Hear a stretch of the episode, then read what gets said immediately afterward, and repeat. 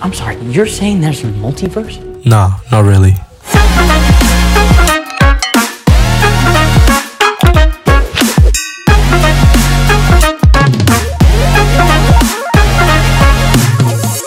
Hi, hello, vanakkam, and welcome to the Tikada Raja show. And in this episode, we're going to be talking about the multiverse. And not the multiverse that you think I'm talking about, or what some random guy in a Spider Man costume is talking about. Um, so, the multiverse I'm talking about is how you exist in different people. And that may sound a little off to people, but I'm talking about other people's perception of you. Not everyone you know will share the exact same version of you that exists.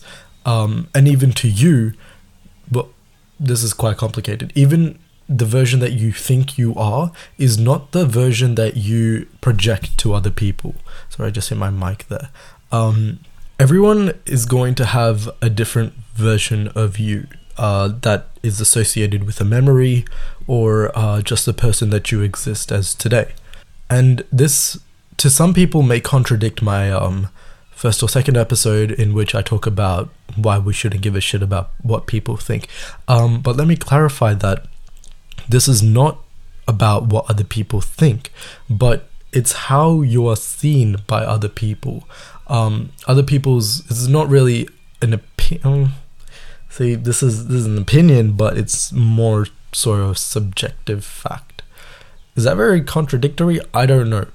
Um, it's it's more of the fact that someone thinks about you in this certain way, and obviously some of it will be bad, some of it will be good, um, and some in the middle. Uh, I'm sure if you ask my friends right now what they think of me, it probably won't be the same thing as what my high school friends thought of me or think of me.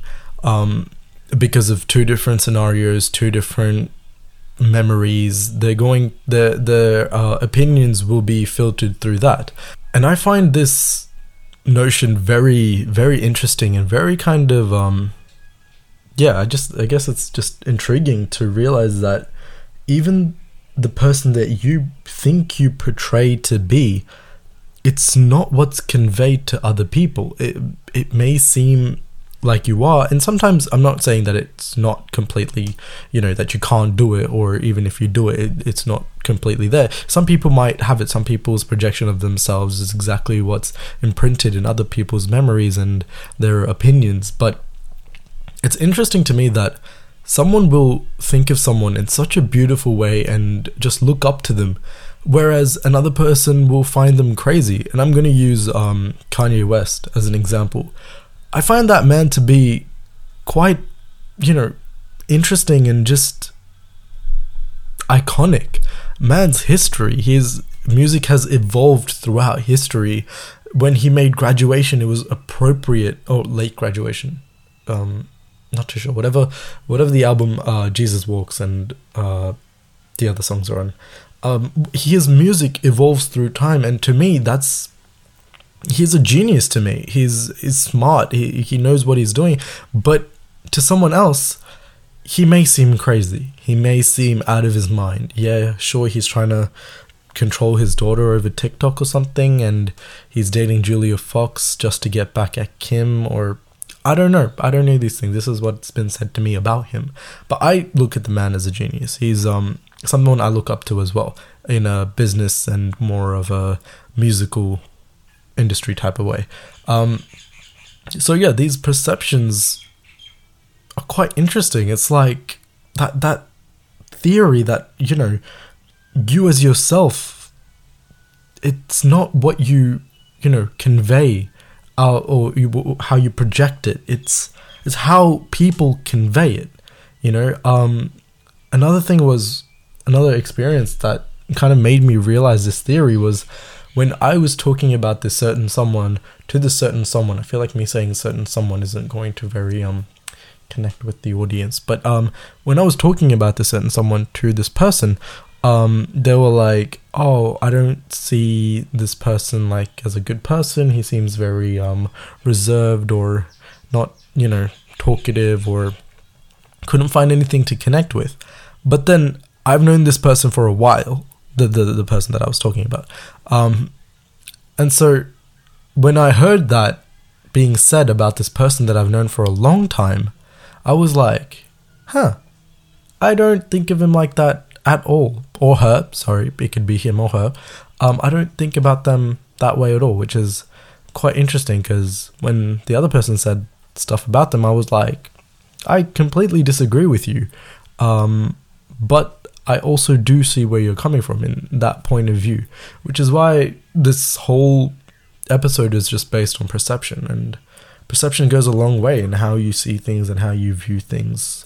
A joke to you may not be a joke to someone else. Um, a good person to you may not be a good person to someone else. It's it's a little confusing, and if we deep it and go into the uh, roots of it, it's just gonna get confusing. So let's move on to our next topic. So I was initially meant to talk about how we could attain happiness, or what kind of methods we need to pursue in order to um achieve that. But this topic is very much glorified in a sense where some methods work for some people and some methods it's just kind of performative. And so instead of talking about it like it's an unattainable achievement to some people or it's this glorified, you know, it's the it's a light at the end of the tunnel or it's that gold pot at the end of the rainbow. It's not like that.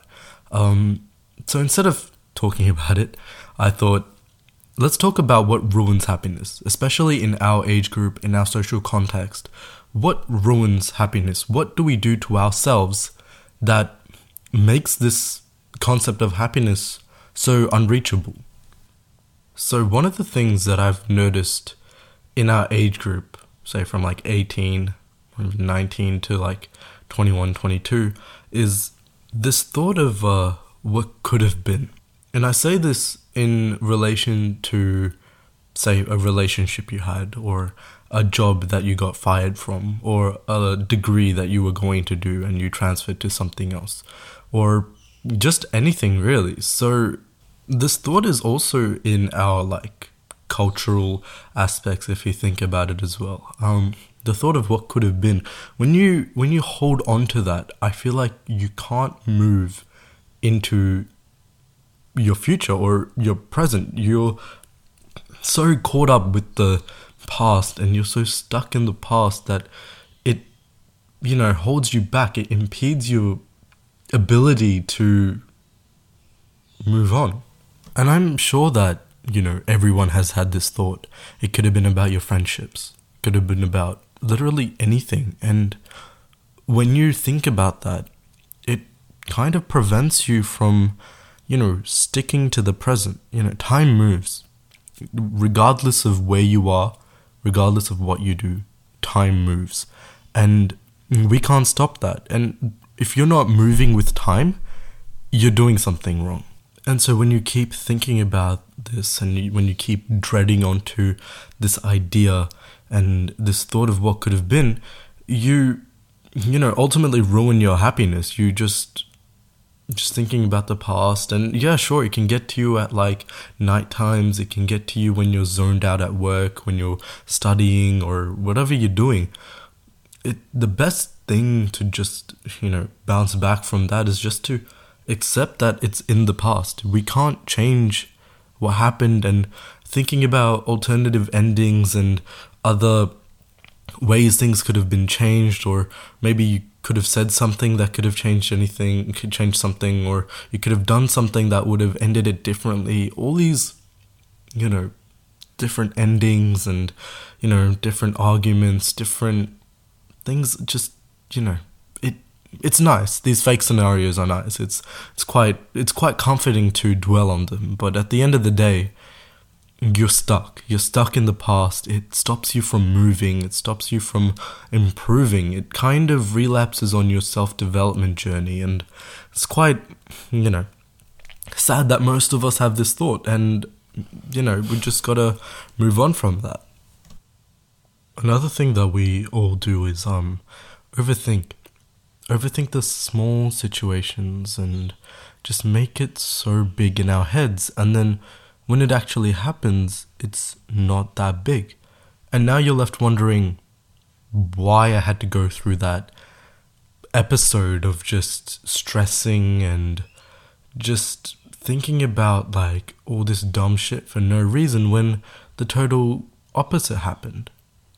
But sure that's that's what's reality, but I've had places where my overthinking has been right. Or it was because of my overthinking it became right. I don't know. Let's not dive into that. Um yeah, we overthink and then, you know, at the end of the day, even like a we need to talk text from anyone could make the whole, you know, 18 to uh 20 whatever general populace shit their pants. Like it's that, that text is you start once you get that text yeah you start thinking about all the possibilities all the you know different versions or different alternate things that could come up in that conversation and you're left wondering what the fuck that is. And then they start talking about some different some low level shit and then you're just like i got stressed out for nothing? What the fuck? You know?